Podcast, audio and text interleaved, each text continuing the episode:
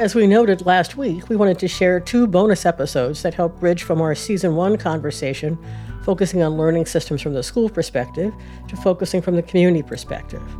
When families enroll their children in public school, they're enrolling them in a system charged with supporting their learning through their teen years. But there is no equivalent system called community. Schools engage the community, both individuals and organizations, in lots of ways sharing information, creating trust, making out of school time connections, even incorporating them into the school building and the school day. But how are these partners found, supported, connected to schools, and equally important to each other? Who better to ask than Katherine Plog Martinez? Katherine is more than the managing partner of KP Catalyst and the producer of the podcast series. She's been a leader in youth development field at the local level for the last decade that I've had a chance to connect with her on and off. And as we've been working more together over these past three years, I've come to recognize that, like me, she has a knack for helping illuminate big ideas in ways that can help communities take action. So I wanted to take some time for you to hear about her and how she's envisioned and acted on this work. So, Katherine, your work for many years has been at the intersection of positive youth development, out of school time, and K 12 education. And like our guests in season one, you have a ground level vision of what it means for schools and communities to connect. So tell us more about what this looks like in Denver. As you said, I have really danced between these different worlds, having spent time doing training and coaching and capacity building focused on positive youth development, having directly run after school programs in school buildings, both as an employee of a community organization and then for the school district itself. I think when I think about what bringing together the world of community partners, community based organizations, and schools looks like, I am a systems person. I have friends that tease me because they're not systems people. But I really think that building the partnerships, like we heard about in season one, takes systems, or a word that we've been using more that I've heard you use a lot of infrastructure. You talked about this idea of infrastructure. And I want you to just sort of pause and talk a little bit more about this need for infrastructure in order to get to system. So school systems are are school systems. I mean, they and they're perfectly nested. We have the district, and then we have our school clusters, and then we have schools, and then we have classrooms, and everybody understands how those fit together. But when we get out into this complex space that's often called community, it's sort of a free for all. And it's never really clear when we talk about school community partnerships whether we're partnering with an individual program that happens to be next door, we're partnering with a citywide infrastructure, we're partnering with a cluster of branded programs like the Boys and Girls Clubs. Can you talk a little bit more about how, as we have these conversations about pushing the idea of school and community partnerships up to the system level about why this idea of intermediaries and that capacity to connect and get collaboration across all of these things organized not by the school but by some other entity. Why is that so important so in Denver, we started with a really grassroots collaboration, first, largely just in the community space. So an organization called DQAC was formed. DQAC was the Denver Quality After School Connection. And it was a place where out of school time providers came together to talk about what they each had and how they shared resources and how their possibilities and people and places could be leveraged more fully across all of Denver. And what it really started to build in Denver was a collaborative versus competitive spirit for out of school time providers. And I start there and start the journey there because it was so critical to get to that point of collaboration to be then fully able to create an infrastructure that helped support greater partnership with the school district. And so, Denver, uh, in the time that I was there, we were lucky enough to build the Denver After School Alliance, which is an out of school time intermediary.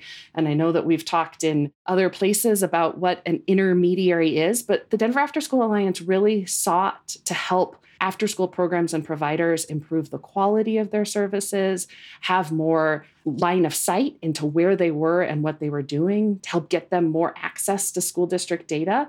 But then with my school hat on, it was also to help school leaders understand more fully what these partners were doing, how they could be part of the conversation. As we went from there, all of this was nested in Denver in a folk what became a focus on the whole child. So when I was last with Denver Public Schools, we were focused on the Denver Plan 2020. And one of the five goals at the district level was on support for the whole child. And we recognized as a school district that that couldn't be something that the 13,000 employees of Denver Public Schools did alone, that we had to engage not just the out of school time providers, but health and mental health professionals, the civic organizations in our community, the city government certainly was critically important to the work that we were doing. Can you talk a little bit more about how, as we have these conversations about pushing the idea of school and community partnerships up to the system level, about why this idea of intermediaries and that capacity to connect and get collaboration across all of these things organized not by the school, but by some other entity? Why is that so important? I'm actually going to start with tackling it from the school leader perspective. So, as you said, we talk a lot about partnering with community. But if I'm a school leader, it's likely that from 6 a.m. until sometimes 6 p.m., I don't sit down I don't go to my office. I'm in and out of classrooms. I'm putting out fires. And so, if individual organizations, again, from the out of school time space, from these other sectors, are continually reaching out to that school leader, there's a chance that those 100 emails are really likely to get missed. But if instead you have something like an intermediary, like the Denver After School Alliance, who can speak with that unified voice, and who can help organize the things that are going on underneath, it makes it easier to find those access points and entry points. Thinking on the reverse side of what it does for the community providers is it can really help give voice to the work that they're doing. It can help them think about how they can translate the language and information that they're using.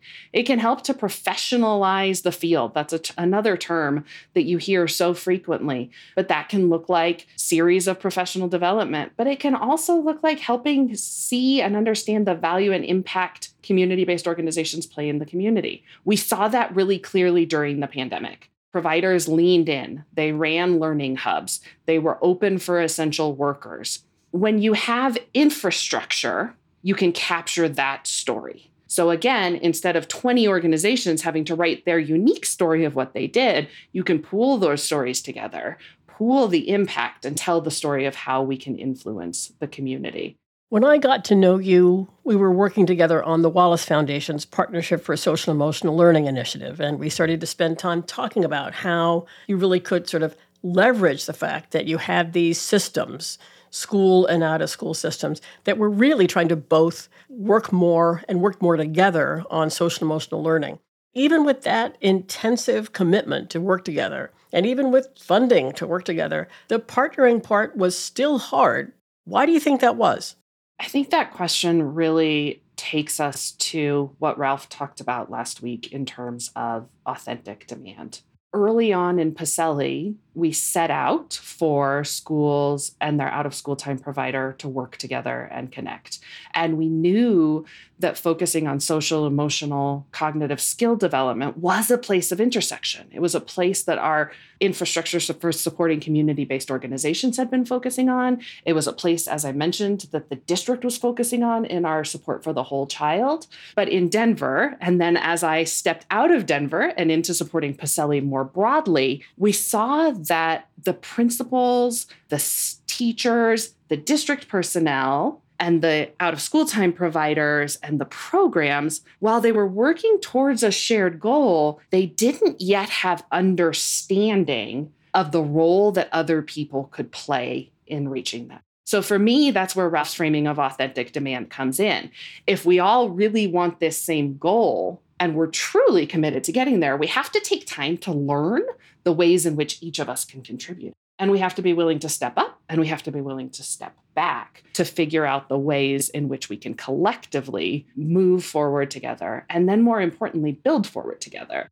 You know, when I think about what it takes to get everything that you just said moving together and moving at scale. So we aren't just doing that in a happenstance way for some young people, but we're really investing in building that infrastructure. And a part of the challenge is that infrastructure really does have to be built up at that system level, but it also has to connect, it has to consistently connect all the way down so that everybody is getting the messaging that this is important. I'm going to take a, a a weird sidestep, I think. Just before I jumped on this call, uh, I was actually eating Girl Scout cookies. And I don't have the box in front of me, but as I was sitting there eating probably a couple too many Girl Scout cookies, um, Thin Mints to be exact, the box was just awash with what we would call social emotional learning terms. It explained the kind of badges that young people, young girls would get um, as they're doing this. They're going to get a STEM badge. They could get, get, they could get an outdoor education badge. It talked about this particular idea of selling cookies as a part of an entrepreneurship effort that they want to make sure young people understand how to be entrepreneurs. And it then listed the specific skills that they were going to get from time management to teamwork to business planning. All of these were on a box of cookies. And this is out there in the community. So when we talk about authentic demand and we think about the fact that we have organizations like the Girl Scouts, like Boys and Girls Clubs, like the Y, that are using very explicit language about what it is that they hope the kind of skills and competencies young people are building that are linking those very directly to these kind of adult supported experiences that put young people out in their communities doing these things. That level of visibility and concreteness that doesn't seem to get pushback how do we bring that into this conversation? So I want to be a little bit controversial because I know at this point in time, this acronym SEL is getting controversy. But I don't think anybody is expressing controversy over all the words on the Girl Scout cookie box. So, can you talk a little bit about what happens when we try to sort of formalize this stuff too much and we move it away from the language that parents and young people understand, which is a part of authentic demand. Everybody can understand they can be a part that. And so, I mean, even amazing, as I get handed that box, it gives me a conversation starter with a young person right there on the box as I'm buying it. I can talk about what it is that young person is doing in that experience. So, why is it that it's okay to have it on the box, but we end up having controversy when we move this up into a system conversation? Really, really powerful piece to consider. And I think, you know, I've always felt really strongly that we have to be impeccable with our language and with our words. And I think this is a great example of it, where when we boil it down to the heart of the content, as you just did, right? The no, thinking about the fact that young women deserve the opportunity to enter the world with entrepreneurial skills. I don't know how someone's going to argue with that, just like they wouldn't argue with the notion that kids should be reading on grade level by third grade. Those things make sense. Where we get tripped up is in thinking about who does it, when do they do it, how do they do it, and why. So I point back a lot to recent data from Learning Heroes. There's a really great Venn diagram slide that shows what parents see as the role that home, school, and extracurricular out of school time programs can play in building these these skills and providing these opportunities for young people. And what parents really said in their survey response is that there are interconnected but distinct roles that everyone can play. And while sometimes we think, gosh, shouldn't that be taught at home? Or shouldn't teachers be prioritizing math? And shouldn't out of school time programs be about having fun or getting your homework done? The reality is, whole kids show up everywhere they go. We heard that from I'm gonna I'm gonna jump back to season one again, right? We heard that from Olivia in the power of a home base. The home base was where she was known as a whole person. Well, what if everywhere in a community was where young people were known as whole people? So, when we start to take it up into an education system, things like social emotional learning often get intertwined with mental health. And who can have that responsibility for mental health? Curriculum has to be delivered by certain people under highly qualified requirements as part of No Child Left Behind and now ESSA. And it becomes really complex to think about how do you fit that into a day? And I've heard teachers talk about nothing is ever taken off their plates. It just gets bigger and bigger and bigger because we've decided that learning happens in the classroom. So when you talk about social emotional learning, we're pointed right to the classroom and it's something more that a teacher has to do. And so you asked earlier about what makes partnership hard. Part of what made a partnership around social emotional learning hard was we were thinking teachers, that's where we do the learning. And we had to instead say, learning happens everywhere. These skills for young people need to be developed everywhere. Absolutely. Let's let's take that idea and you know that and we will put it up on the website that learning heroes Venn diagram that you described. I've taken to using that because it shows that parents both have an appreciation of these three big settings, home, school, and out of school time or expanded learning uh, programs. They understand that they have overlapping but differentiated ways that they things that they do. They expect schools to do more about you know basic reading and math and problem solving and they expect out of school programs and expanded learning to do more things around you know teamwork and entrepreneurship and things like that. And they expect home to be the place where you learn self-respect. So they understood different skills on that girl scout box are built in different systems. But in some ways, having that graphic and talking about these are what this is what happens in school, in home, in community programs makes it still feel like we have to think about these things happening separately. And if we put different words on those, the things associated with school are really the things, as you said, that are associated with formal curriculum driven instruction, where I've got a set amount of content to get delivered in a set amount of time, and there's going to be some kind of assessment at the end to make sure it happened. The things in that out of school expanded learning space are really associated with more flexible places where learning happens where you've got different kind of adults who have more flexibility to develop activities, usually group activities that young people can do together. They get to pick things they're interested in. They've got much more flexibility to do it. That's much more opportunity for you to think about teamwork and entrepreneurship and creativity because of that way that setting is set up. And then home, we could talk about it as free choice places if we wanted to alliterate, but that's really the place home, but also places where you go individually, like a library, are places where it's really up to you or you and your parents individually to decide what to do and when to do it. And we can think of those as that's what happens in school, in youth organizations, in at home or we can think about all of those kind of places being inside this thing that we call school, or at least associated with the school campus.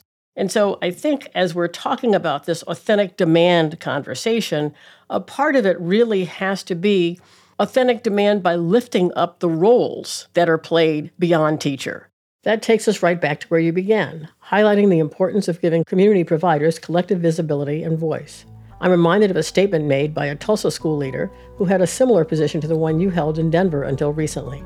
After several years of closely working with out of school time partner to create better and more aligned strategies for social skill building, she noted that one of her most important and somewhat painful takeaways from the work was the realization that in some ways, not considering out of school time providers professionals was actually causing harm and limiting collaboration. So, to close us out, I want to turn our attention briefly to season two, which seeks to lift up so many of the themes we talked about today. I'd love to give folks a bit of a sneak peek of what is coming.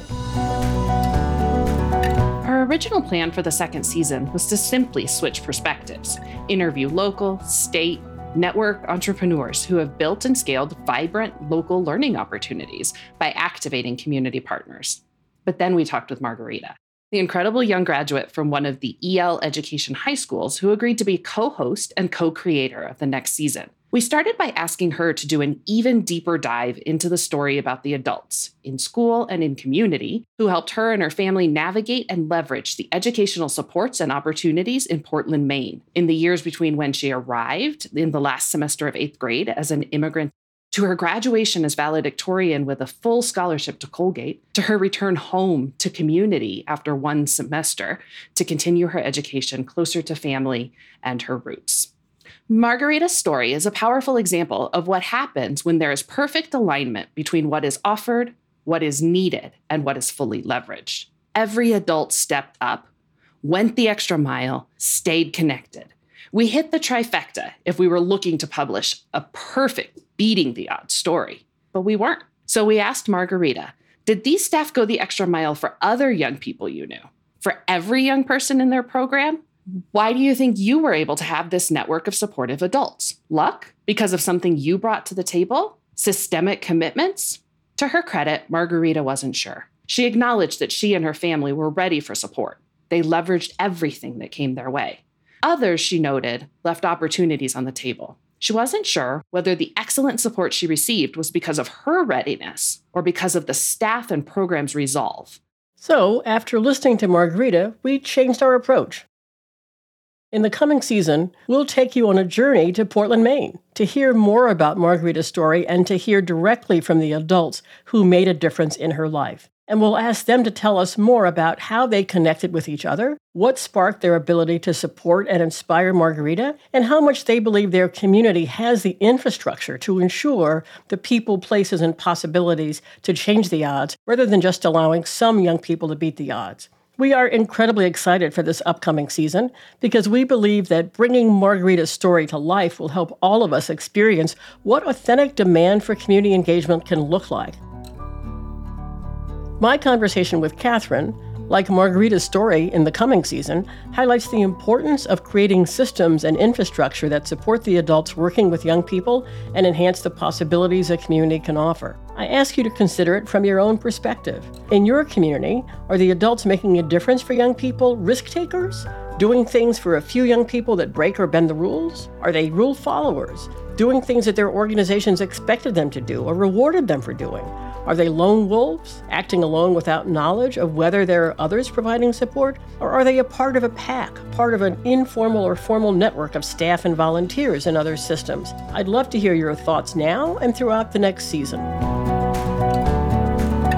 Season two of the Changing the Odds Remix podcast is coming in late April.